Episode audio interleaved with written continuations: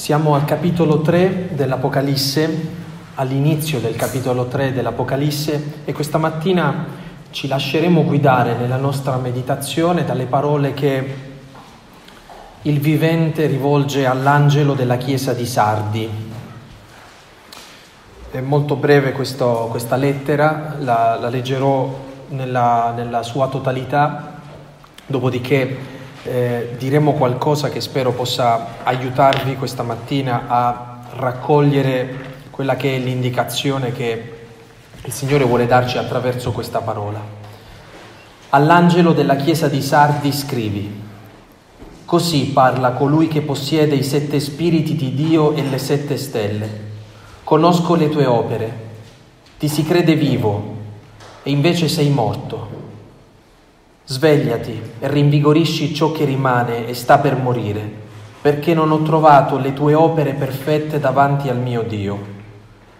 Ricorda dunque come hai accolto la parola, osservala e ravvediti, perché se non sarai vigilante verrò come un ladro, senza che tu sappia in quale ora io verrò da te.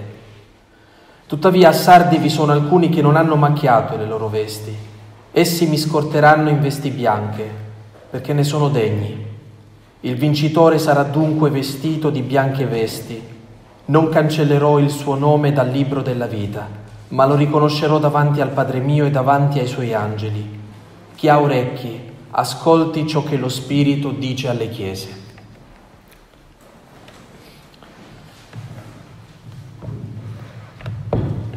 So che non è di grande consolazione iniziare la giornata con una parola così dura, ma credo che prima di entrare nel testo e raccogliere quella, quella, quella grande durezza con cui il vivente si rivolge a questa chiesa, ti si crede vivo invece sei morto. È, è durissima come parola, no?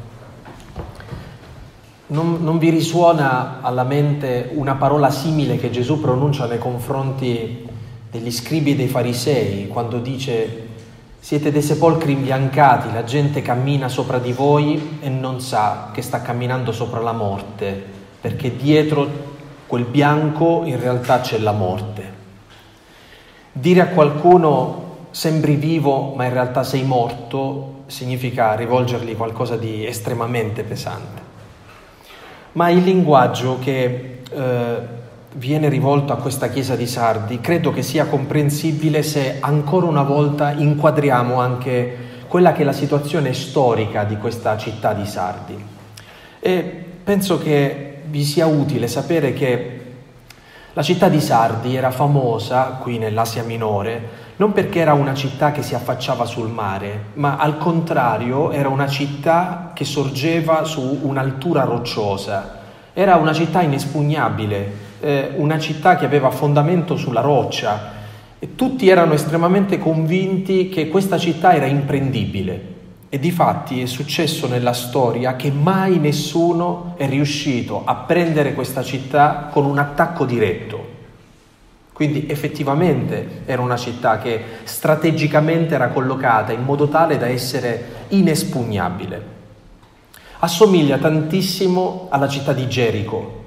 Le mura di Gerico sono imprendibili, le mura di Gerico sono inespugnabili, tranne poi incontrare Giosuè con il suo esercito e il comando del Signore, che senza una particolare strategia militare, ma su una richiesta di fiducia, dice a Giosuè di far girare intorno alla città per sette giorni e alla fine di questi giorni suonare le trombe. Così accade. Suonano le trombe dopo una semplice processione che fanno attorno a questa città e crollano le mura di Gerico. Entrano e votano allo sterminio la città di Gerico, salvando semplicemente la casa di quella prostituta che aveva salvato eh, le due sentinelle che erano andate in avanscoperta. Colleghiamo tutte queste cose per dire che la parola di Dio vuole indicarci delle realtà che umanamente si presentano come delle realtà orgogliose, eh, chiuse in se stesse, autoreferenziali, sicure di sé. Ci sono delle cose che si presentano a noi così, con una, con una grande sicurezza. Ci sono delle realtà della vita che a noi sembrano inespugnabili.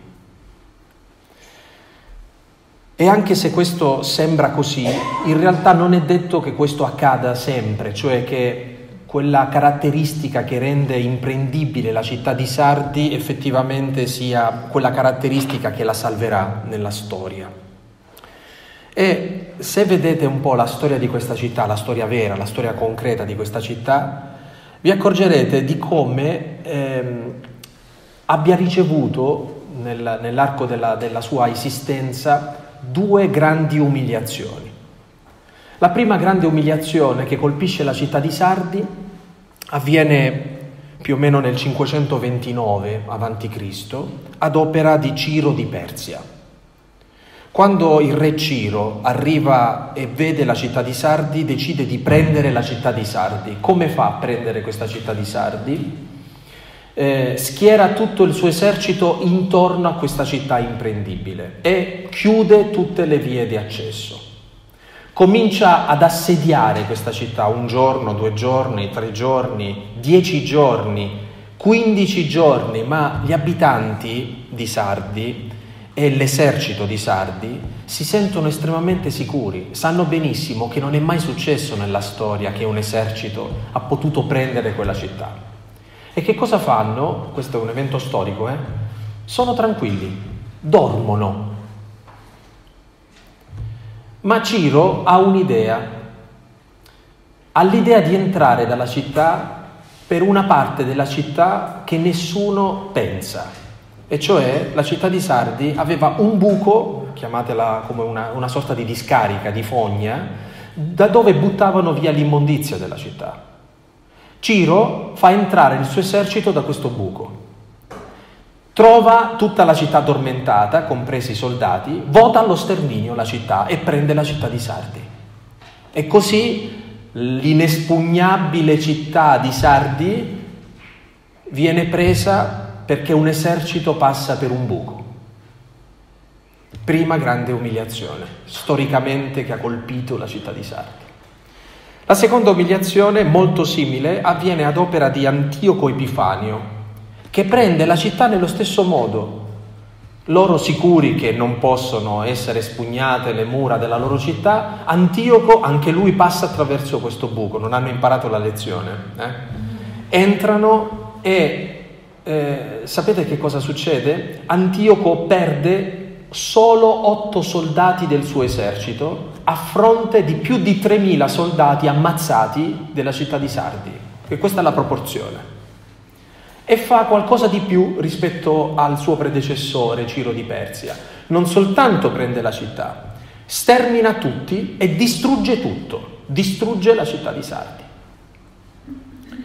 Questa città di Sardi verrà ehm, in qualche maniera ricostruita da Alessandro Magno, e Alessandro Magno consacrerà questa città a una divinità che pare all'epoca avessero questa credenza che la, questa particolare divinità venerata nella città di Sardi aveva il potere di ridare la vita ai morti. Tenete presente tutte queste informazioni perché così riuscite a capire il testo dell'Apocalisse. Però fermiamoci un secondo, prima, prima di scavallare già nella storia di Alessandro Magno, fermiamoci per un istante a quello che succede con Ciro di Persia e con Antioco Epifanio. Dice, se tu non ti ravvederai, io verrò da te come un ladro, senza che tu sappia in quale ora io verrò. Esattamente come è già stata distrutta. Vi ricordate le parole di Gesù? Quando meno te l'aspetti, la morte arriverà come un ladro, senza che tu possa sapere in quale giorno, in quale ora egli si presenterà. È un'esperienza che Sardi ha già fatto, quella di sentirsi sicuro di qualcosa e poi di accorgersi che la disgrazia arriva dentro la tua vita quando meno te l'aspetti, quando più ti senti sicuro. Quando più tu ti senti orgoglioso e chiuso nelle tue mura e nella tua fortezza. La resa dei conti arriva come un ladro. A te che sembri vivo e che sei morto. Vedete, dire questo a una città che ha vissuto per tantissimi anni all'ombra di un tempio in cui si venera una, una divinità che si occupa di morti che devono tornare in vita. La, I cristiani di Sardi hanno vissuto lì, hanno fondato una comunità in una città che ha avuto questa storia. È inevitabile che una chiesa risenta della storia, di dove nasce, del popolo, di dove sta, eccetera. Cioè è inevitabile, vedete amici miei, che ciascuno di noi si porta addosso anche l'eredità, l'eredità della propria famiglia, l'eredità del proprio tessuto culturale, di educazione. Ciascuno di noi si porta sulle spalle una storia, esattamente come la piccola chiesa di Sardi si porta sulle spalle la grande storia della città di Sardi, che è una storia gloriosa, ma una storia gloriosa e umiliata. Vi ricordo di tenere sempre davanti a voi questo doppio sguardo, cioè sapere che il Signore sta parlando alla chiesa di Sardi e quindi sta parlando alla chiesa in quanto chiesa, ma sta parlando a ciascuno di noi, perché questa mattina sardi siamo noi.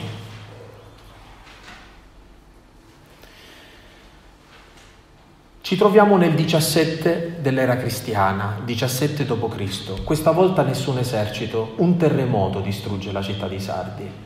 Tiberio si incarica di ricostruire questa città, che risorge gloriosa, bellissima, e diventa famosa la città di Sardi per quanto è immorale. È una sorta di Las Vegas dell'epoca, dove l'immoralità è il vanto di questa città. I cristiani crescono in una città così. E qual è il grande rischio? I cristiani dovrebbero influenzare nel bene quella città, ma è successo il contrario, che è quella città che ha influenzato nel male i cristiani. Vedete, per quanto noi possiamo avere chiaro che cos'è giusto, cos'è sbagliato, il bene o il male, dobbiamo sempre domandarci se noi, ad esempio, nel posto di lavoro dove viviamo, lì dove si consuma la nostra vocazione, la nostra vita, siamo noi a influenzare nel bene o quell'ambiente inevitabilmente sta influenzando noi. Per quanto vogliamo resistere e dire io non sono così, a me non piace questa cosa, non piace ragionare in questo modo, dobbiamo essere molto umili nel dire che alla fine assomigliamo sempre a ciò che frequentiamo. C'è un detto popolare che dice così: dimmi con chi vai e ti dirò chi sei. Significa che noi alla fine assomigliamo sempre a ciò che frequentiamo. E se frequentiamo ambienti malsani, non possiamo avere la presunzione di dire sì, ma io non c'entro niente, questa cosa non mi influenzerà in niente. Non è vero, perché qualcosa ci rimane appiccicato addosso, qualcosa influenza la nostra vita.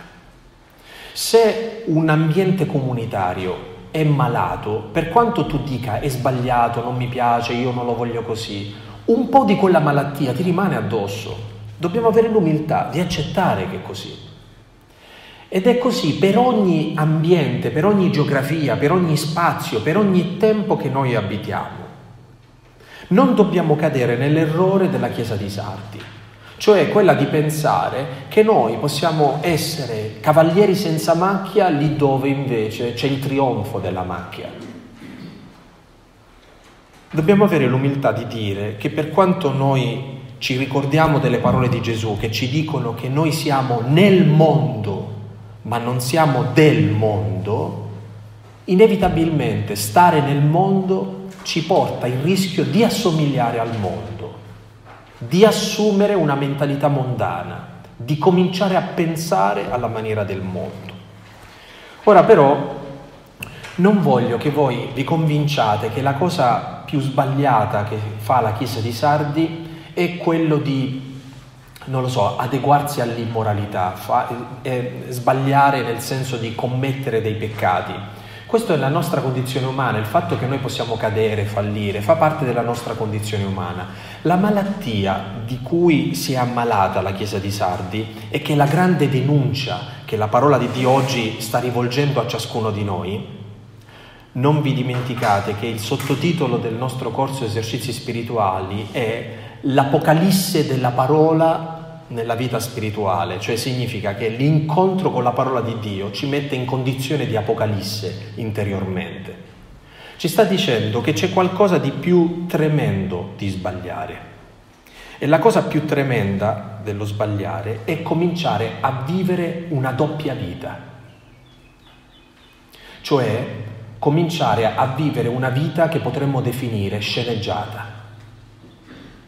Noi non siamo più persone autentiche, ma siamo persone che interpretano un ruolo.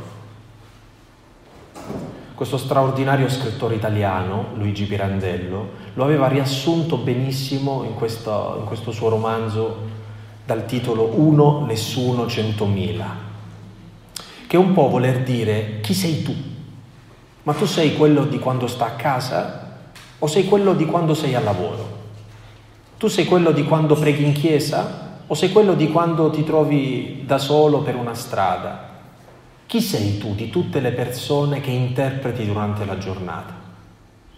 La denuncia dell'ipocrisia, ricordatevi, che è la denuncia di chi indossa una maschera e che a un certo punto si convince di coincidere con la, con la maschera che indossa. Ti si crede vivo, invece sei morto. Traducetelo in questo modo. Ti si crede che sei Tizio, ma in realtà sei Caio. Chi sei tu? Questa è la grande domanda. Uno non può vivere lungamente una vita sceneggiata, né una chiesa può essere la chiesa sceneggiata.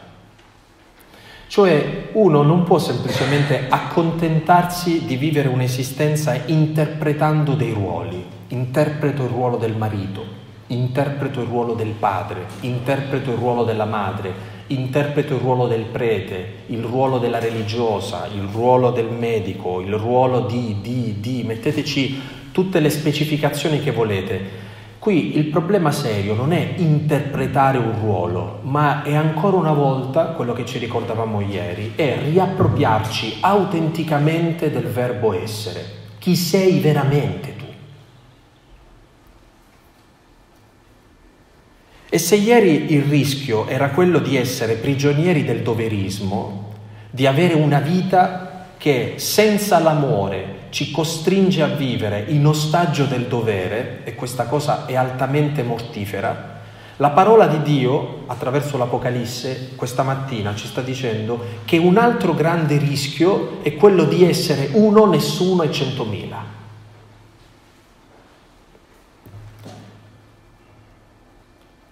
Non riuscire a capire chi siamo veramente.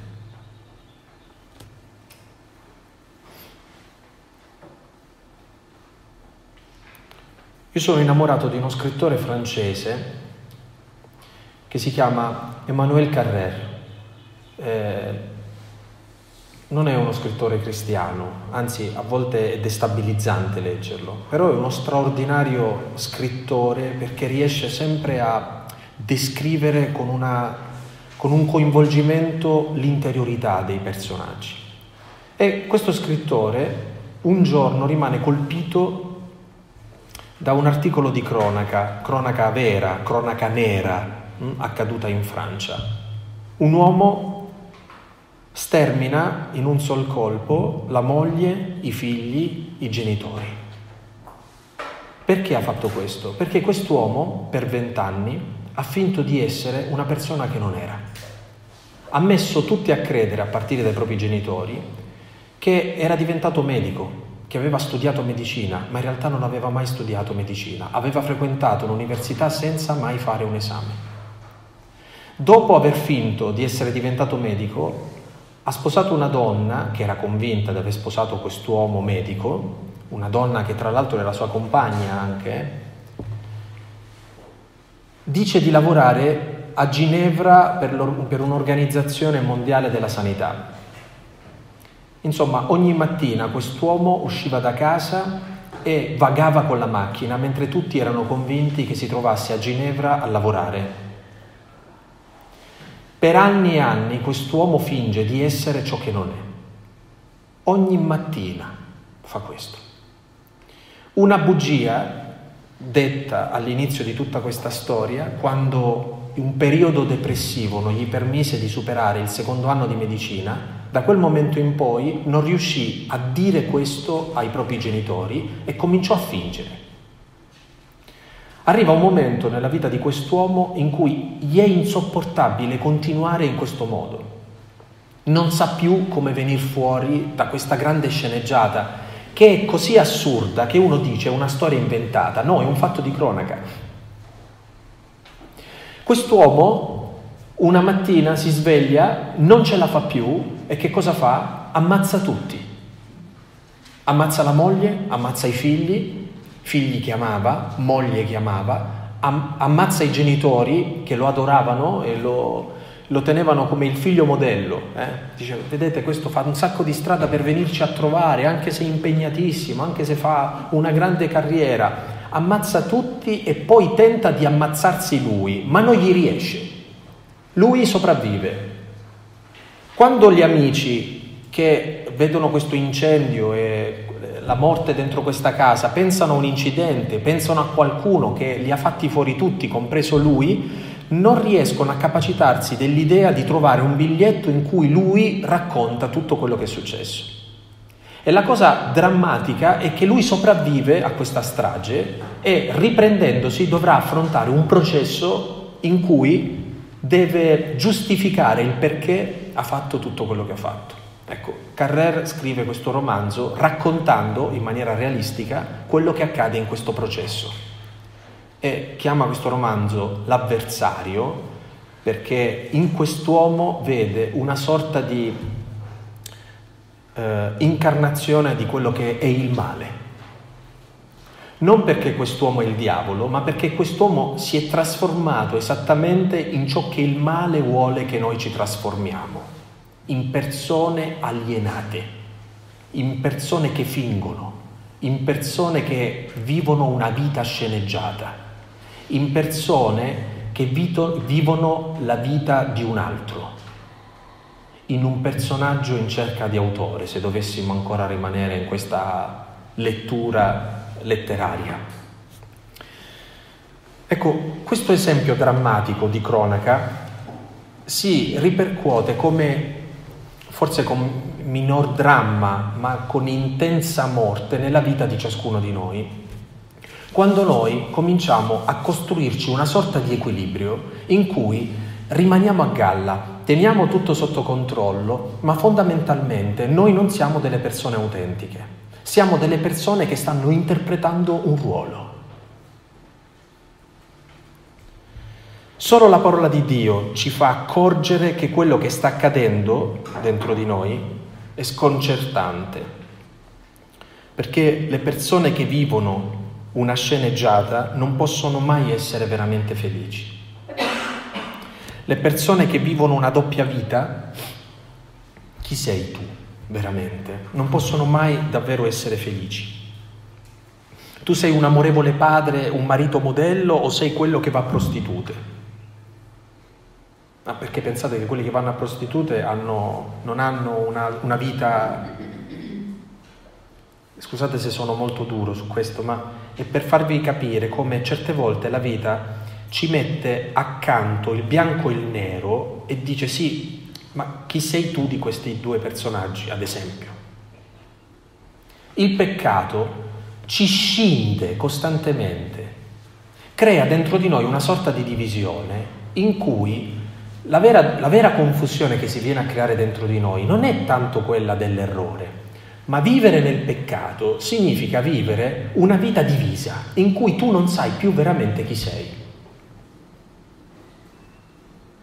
Ad esempio, vedete, fratelli miei, il mondo non ama una predicazione che parla del peccato, che parla della possibilità dell'inferno.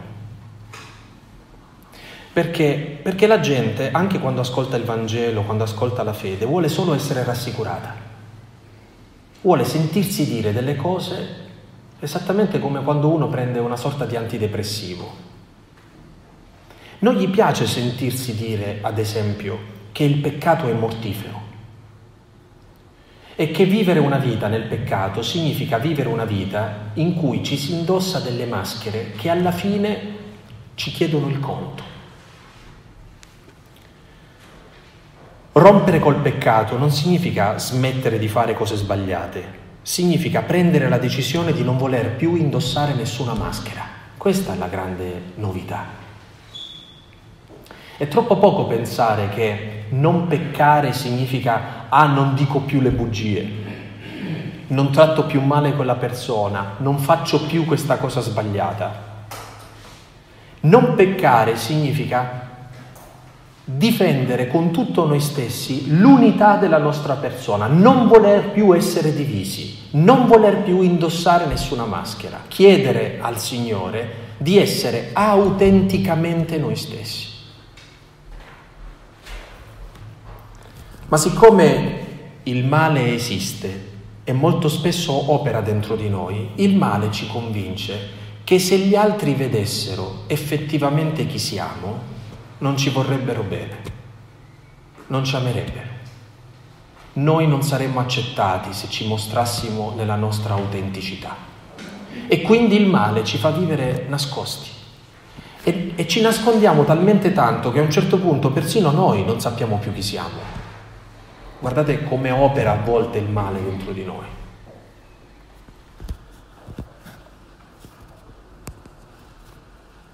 Incontrare Cristo significa incontrare qualcuno che ti fa sentire amato per ciò che sei veramente e non per ciò che metti a credere agli altri. Ecco perché la parte di cui Gesù è più innamorato di noi è la nostra miseria, è la nostra stortura, è il nostro difetto, è ciò che ci rende unici.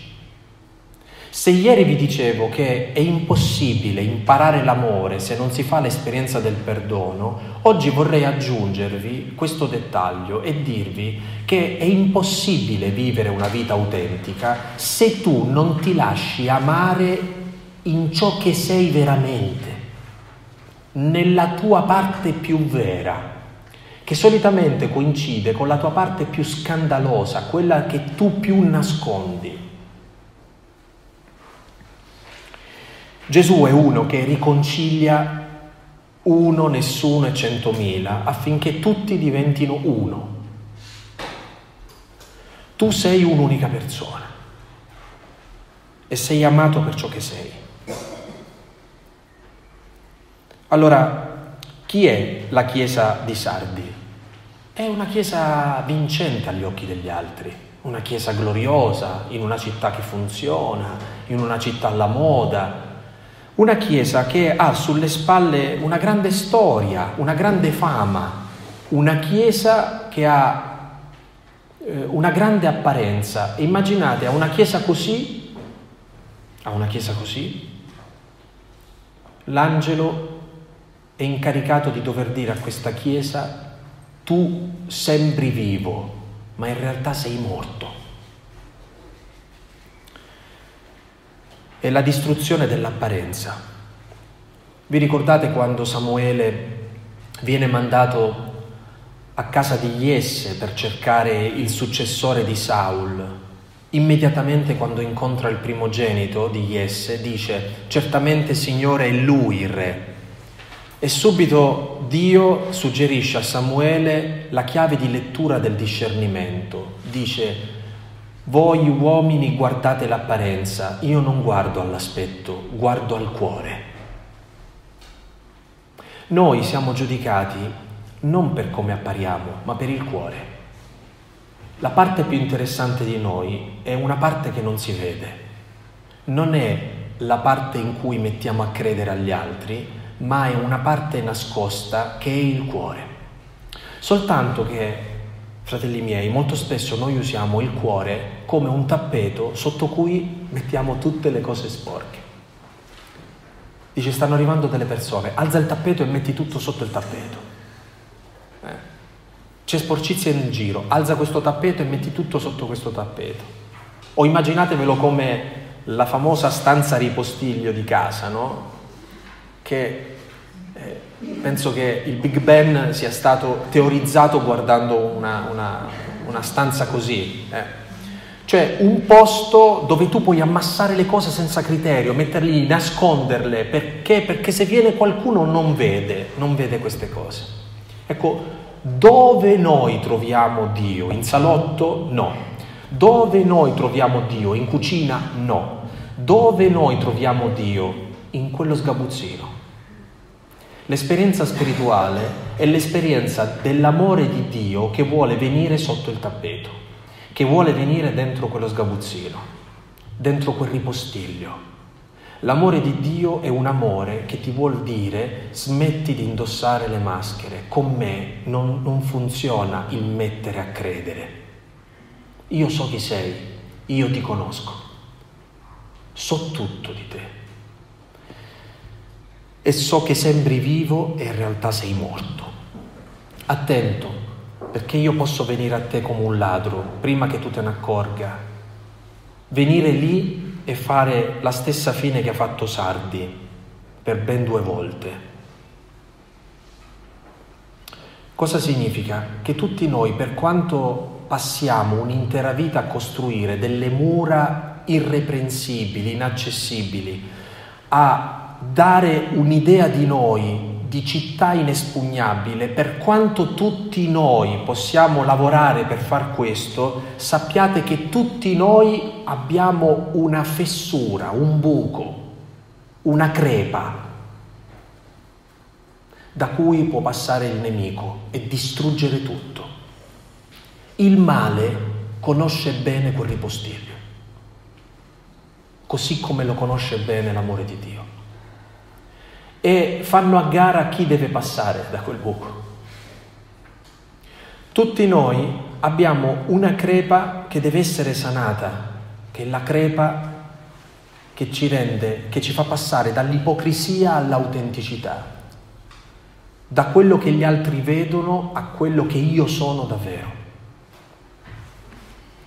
Avere una vita spirituale significa lasciare che il Signore possa operare questa, questo, questa spoliazione di noi, questo far cadere le maschere, questo essere riconciliati con noi stessi. Le persone che hanno veramente incontrato Gesù Cristo sono persone che hanno fatto la pace con se stesse. Hanno fatto la pace. Non hanno più bisogno di raccontare altre storie. Non hanno più bisogno di vivere di bugie. Volete un termometro o volete una sorta di, di misuratore di a che punto è la nostra ipocrisia e a che punto è la nostra autenticità? Basta guardare le nostre confessioni. Se le nostre confessioni sono brevi, precise, che non girano intorno, e che chiamano le cose per nome, significa che stiamo bene. Quando sono lunghe, contorte e tentano di dare diecimila giustificazioni alla stupidata che abbiamo fatto, quando non dicono mai direttamente la questione, ma tutta la spiegazione della questione, e ancora stiamo giocando a cercare di interpretare qualche personaggio. Una persona che è cresciuta davvero nella vita spirituale non è una persona al sicuro dal peccato, ma è una persona che è diventata semplice anche nel peccato. Sa chiamarlo per nome, subito, immediatamente. Sa prenderne subito distanza quando se ne accorge. Sa chiedere al Signore di entrare lì immediatamente, in quella roba lì chiamata per nome. E questa è la grande differenza. Un santo non è una città dove non si pecca. Un santo è una città che non vive di sceneggiate, che sa essere semplice, che non è doppio. Gesù usa tantissima misericordia con i peccatori, con i pubblicani, con le prostitute. È arrabbiatissimo invece contro l'ipocrisia. Le parole più dure nel Vangelo, Gesù le usa contro gli ipocriti e lo fa perché li ama. Li ama a tal punto che gli è insopportabile il fatto che pensano di essere giusti, pensano di essere al sicuro, pensano di non avere bisogno di nessuno, ma in realtà sono i più morti di tutti, i più morti di tutti. I mortissimi sono loro, gli ipocriti. Vorrei che vi aiutasse in questo una pagina del Vangelo di Marco. Siamo al capitolo sette. Lo lascio alla vostra preghiera, ma vi do semplicemente una chiave di lettura di questo brano, abbastanza lungo. Marco sette, dal versetto uno al versetto ventitré.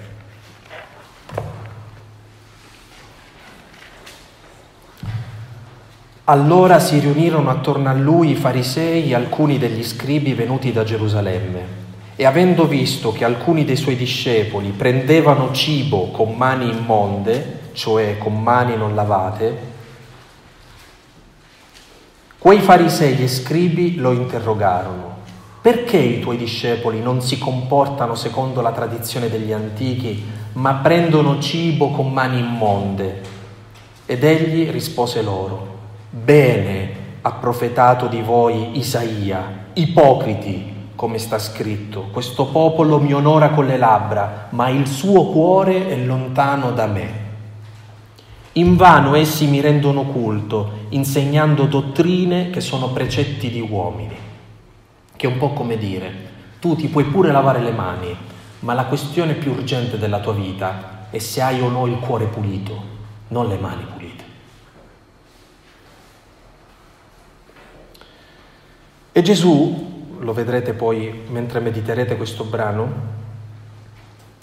cerca di spiegare che ciò che rende impura una persona non è il cibo, non è, non sono gli oggetti, non sono alcune cose che uno può fare. Dice: quello che esce dal cuore dell'uomo lo rende puro o impuro. Perché se dal tuo cuore esce malizia, questo ti rende immondo, non mangiare quel cibo. Capovolge le cose, dice: voi continuate a lucidare il bicchiere dall'esterno, ma non vi accorgete che ci sono delle macchie che sono dentro il bicchiere e che tu puoi lisciare questo bicchiere dall'esterno quanto vuoi, ma finché tu non pulisci il dentro del bicchiere, non cambierai la vita, non passa luce da lì. E capovolgere la prospettiva e dire che a volte la nostra religione, anzi scusate, che a volte la nostra fede la viviamo solo come religione, cioè come una pratica, come un tenere a posto l'apparenza, un sentirci a posto perché noi facciamo delle cose. Ciò che ti rende degno o indegno davanti a Dio non è quello che fai esternamente, ma è l'igiene del tuo cuore, quello che nessuno vede. Ma il Padre mio, che vede nel segreto, dirà Gesù mentre spiega la preghiera, ti ricompenserà. Il Padre che vede nel segreto. Dio vede il cuore. E Dio sa benissimo che tutti gli altri possono convincersi di alcune cose di noi, ma la cosa che conta di più è quello che ci portiamo nel cuore. È molto bello che in questa parola così dura però c'è una parte che fa da speranza. Proprio a questa chiesa di Sardi, a un certo punto il vivente dice: tuttavia a Sardi vi sono alcuni che non hanno macchiato le loro vesti, essi mi scorteranno in vesti bianche, perché ne sono degni. Ancora una volta vedete, come abbiamo visto nelle altre meditazioni, in una maggioranza che non va, in una maggioranza schiacciante, immaginate che il novantacinque per cento della nostra vita è, è fatto di queste cose sbagliate. Dice: c'è un cinque per cento che è ancora vivo. Fai in modo che questo cinque per cento non si spenga. E in maniera suggestiva mi tornava alla mente un episodio eh, che trovate nel primo libro di Samuele, al capitolo tre. Penso che tutti voi avete ben chiara la chiamata di Samuele, no? La madre sterile, non può avere figli, va, prega. Il sacerdote Eli l'ascolta in una sorta di confessione, pensa che questa donna sia ubriaca perché parla, sembra che parli da sola nel tempio. Quella donna confida che il suo, la sua più grande vergogna è non avere figli e fa questa promessa: se potrà avere un figlio lo offrirà al Signore, e così sarà. Offrirà questo bambino che viene cresciuto da Eli. Egli però ha dei figli che sono scapestrati, figli che si approfittano del fatto che sono i figli del sacerdote e approfittano delle offerte del Tempio, mangiano quello che è dell'offerta del Tempio, vivono una vita disordinata. Tutta, tutta la società intorno a questi personaggi è una socie- società corrotta, è una maggioranza schiacciante di cose che non vanno. Tenete a mente questo e sentite come viene descritto questo nel capitolo tre del primo libro di Samuele. Il giovane Samuele continuava a servire il Signore sotto la guida di Eli. La parola del Signore era rara in quei giorni, le visioni non erano frequenti, eh, c'è siccità di grazia di Dio intorno. Eh.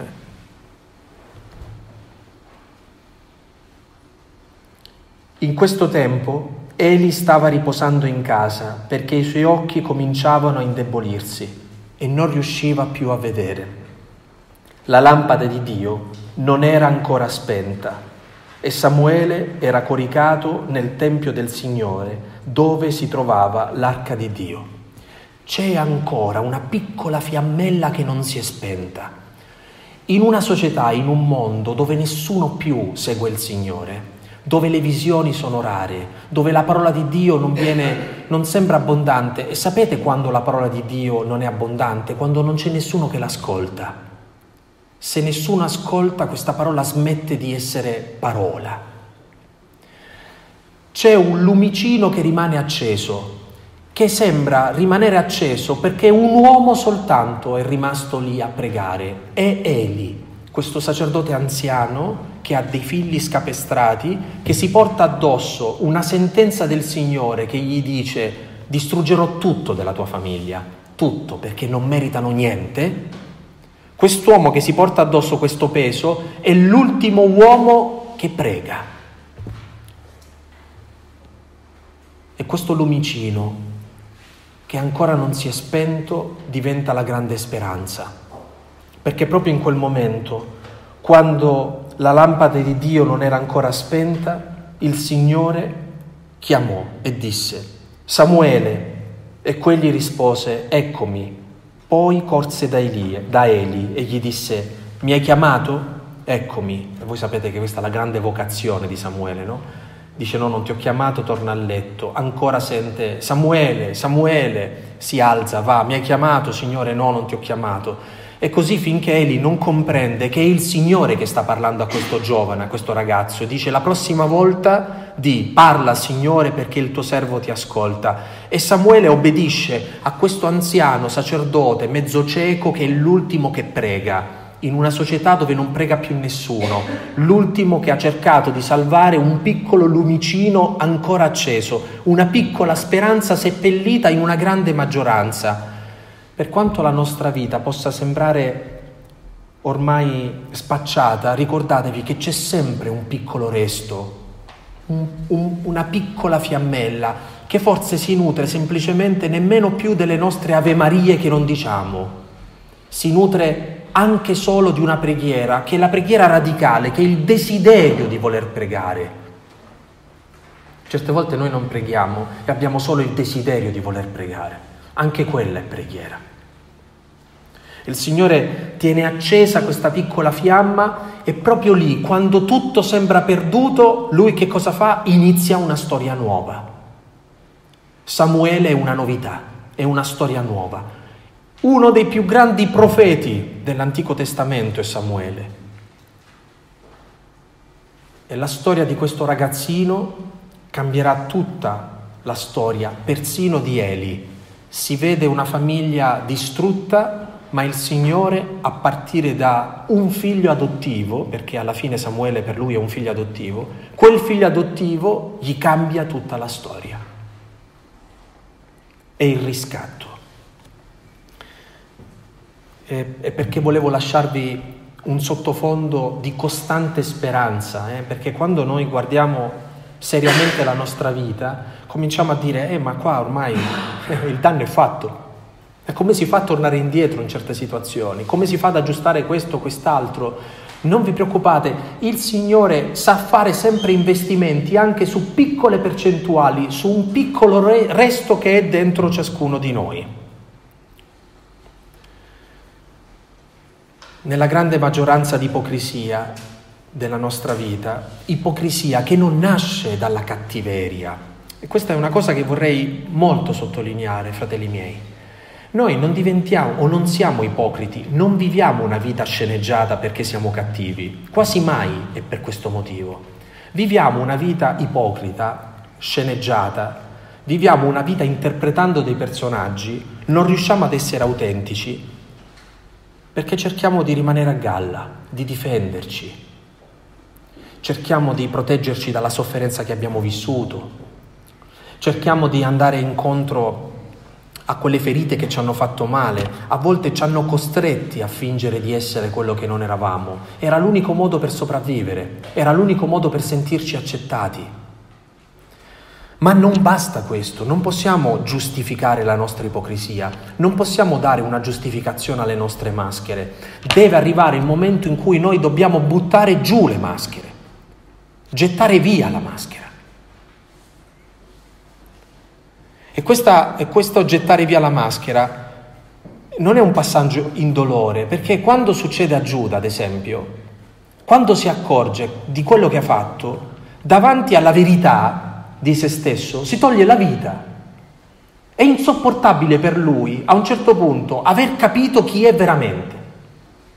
Pietro, davanti alla stessa esperienza, invece si pente, piange. C'è un modo disperato e un modo cristiano di incontrare autenticamente noi stessi. Noi non possiamo fare la fine di Giuda. Dobbiamo cercare di imparare da Pietro a saper piangere, a saper fare spazio allo sguardo di Gesù che entra dentro di noi e ci dà un'esperienza di autenticità completamente diversa. Nel leggervi il Vangelo di Marco vi accorgerete come Gesù cerca, forse invano, di spiegare a quegli scribi e quei farisei che la fede non può mai rimanere religione, deve sempre restare innanzitutto fede. Perché eh, se il Vangelo, una mattina che lo leggete, dice quello che voi vi aspettate, preoccupatevi. Perché solitamente il Vangelo dice sempre quello che non vi aspettate. Il Vangelo quasi mai ci dà ragione. Molto spesso il Vangelo ci contesta. E proprio per questo ci salva. Perché quel Vangelo ci dice fede, ci dice superamento delle nostre logiche, dei nostri equilibri, di tutto quello che abbiamo fatto per costruire la città fortificata, per diventare noi stessi sardi, per diventare noi stessi Gerico. Il Vangelo è colui che sa denunciare le crepe che ci portiamo dentro. È colui che dice non fare affidamento del tuo orgoglio, di quello che pensano gli altri di te, della tua gloria, della tua apparenza. Non ti fidare di quello che sembra. Io, il Signore, guardo il cuore e perdo tempo con il tuo cuore. E tutta la nostra fede cristiana è una grande guarigione del cuore. Una grande guarigione del cuore. E immaginate che se in questa vita noi non riusciamo a guarire fino in fondo il cuore, il Signore ci dà ancora i tempi supplementari del purgatorio, che sono ancora un tempo in cui dice lavora sul cuore, sulla tua capacità di vedere l'amore, di sopportare la luce dell'amore, di essere capace di accogliere l'amore dentro la tua vita. Gesù è uno che ci dice la verità senza umiliarci. È uno che racconta noi stessi senza condannarci. È uno che accende la luce e non ci fa provare vergogna. Qual è stata la conseguenza del peccato di Adamo ed Eva? Che si accorgono di essere nudi. Ed è Dio ad andare a cercare Adamo ed Eva. È Dio che dice: Adamo, dove sei? E Adamo risponde: mi sono nascosto, ho avuto paura. Vedete, la paura, la vergogna, quel senso di pudore che ci fa rimanere chiusi, sono ancora gli strascichi del peccato originale che tutti noi ci portiamo dentro. Noi siamo feriti dalla logica del peccato. Per questo a volte siamo in ostaggio della paura, della vergogna, di un nascondimento malato. Ma il Signore ci viene a cercare, ci chiama per nome, ci dice: dove sei? E che cosa fa ad Adamo ed Eva? Loro che si vergognano perché si sono visti nudi, si sono visti per quello che sono, dà loro dei vestiti. E come si conclude questa lettera? Dice che ci sono coloro che portano la veste candida, la veste bianca. Se nell'Eden Dio dà un vestito ad Abramo, ad Adamo e ad Eva perché è insopportabile per loro guardare se stessi nella loro nudità, nella loro autenticità, diventare cristiani significa indossare una veste nuova. Qual è l'allusione, fratelli miei? È al battesimo, eh? Quando noi mettiamo la veste bianca nel battesimo è la nostra nuova dignità. Non è più una veste che nasconde, ma è una veste di luce. Non è più una veste che copre la nostra nudità, ma una veste di una nuova dignità. Incontrare Cristo significa vedere la nostra autenticità trasfigurata. Noi non, abbia, non abbiamo più vergogna di essere noi stessi. Il Signore ha riempito di luce, ha riempito di bianco la nostra autenticità. Davanti a Lui noi possiamo essere profondamente noi stessi. Ecco, ecco la grande liberazione. Vorrei lasciarvi questa mattinata in questo viaggio nell'autenticità. Lasciate che la preghiera possa svelarvi tutte le maschere che in un modo o nell'altro indossiamo nella vita. Lasciatevi provocare dallo Spirito che vi dice: butta giù la maschera, non c'è più bisogno che ti nascondi. C'è qualcuno che è morto per te, che ha dato la vita per te, sapendo bene chi tu fossi. C'è qualcuno che non ti chiede di essere una persona migliore per amarti, ti ama così come sei. C'è qualcuno che ti dice che non c'è bisogno che ti mostri con le mura inespugnabili, ma che puoi mostrarti per ciò che sei davanti a Lui. C'è qualcuno che desidera entrare nel tuo cuore, non nella tua apparenza. Qualcuno che vuole entrare in, quello, in quel posto scomodo della tua casa, dove tu hai raccolto tutto quello che non vuoi far vedere agli altri, quello che pensi possa scandalizzare gli altri. C'è qualcuno che vuole che tu torni ad essere semplice, che ti lasci raggiungere con semplicità da questo amore, che chiami per nome te stesso e quello che sei. Ecco allora perché vorrei concludere questa nostra meditazione ancora una volta facendomi prestare le parole da un salmo. Questa volta è il Salmo centotrentanove. È un salmo di resa, il salmo di chi ha gettato via la maschera, il salmo di chi celebra l'autenticità. Signore, tu mi scruti e mi conosci. Tu sai quando seggo e quando mi alzo. Penetri da lontano i miei pensieri, mi scruti quando cammino e quando riposo. Ti sono note tutte le mie vie, la mia parola non è ancora sulla lingua e tu, Signore, già la conosci tutta. alle spalle e di fronte mi circondi, e poni su di me la tua mano. Stupenda per me la tua saggezza, troppo alta, e io non la comprendo. Dove andare lontano dal tuo spirito? Dove fuggire dalla tua presenza? Se salgo in cielo, là tu sei. Se scendo negli inferi, eccoti. Se prendo le ali dell'aurora per abitare l'estremità del mare, anche là mi guida la tua mano e mi afferra la tua destra. Se dico, almeno l'oscurità mi copra e intorno a me sia la notte, nemmeno le tenebre per te sono scure e la notte è chiara come il giorno. Per te le tenebre, o chiamatele le maschere, sono come luce. Sei tu che hai creato le mie viscere e mi hai tessuto nel seno di mia madre. Ti lodo perché mi hai fatto come un prodigio, non come un errore, non come uno sbaglio, non come una cosa di cui vergognarsi. Tu mi hai fatto come un prodigio. Finché non sentite che siete stati fatti come un prodigio, vivrete come Adamo ed Eva nascosti. Tu mi hai fatto come un prodigio. Sono stupende le tue opere. Tu mi conosci fino in fondo.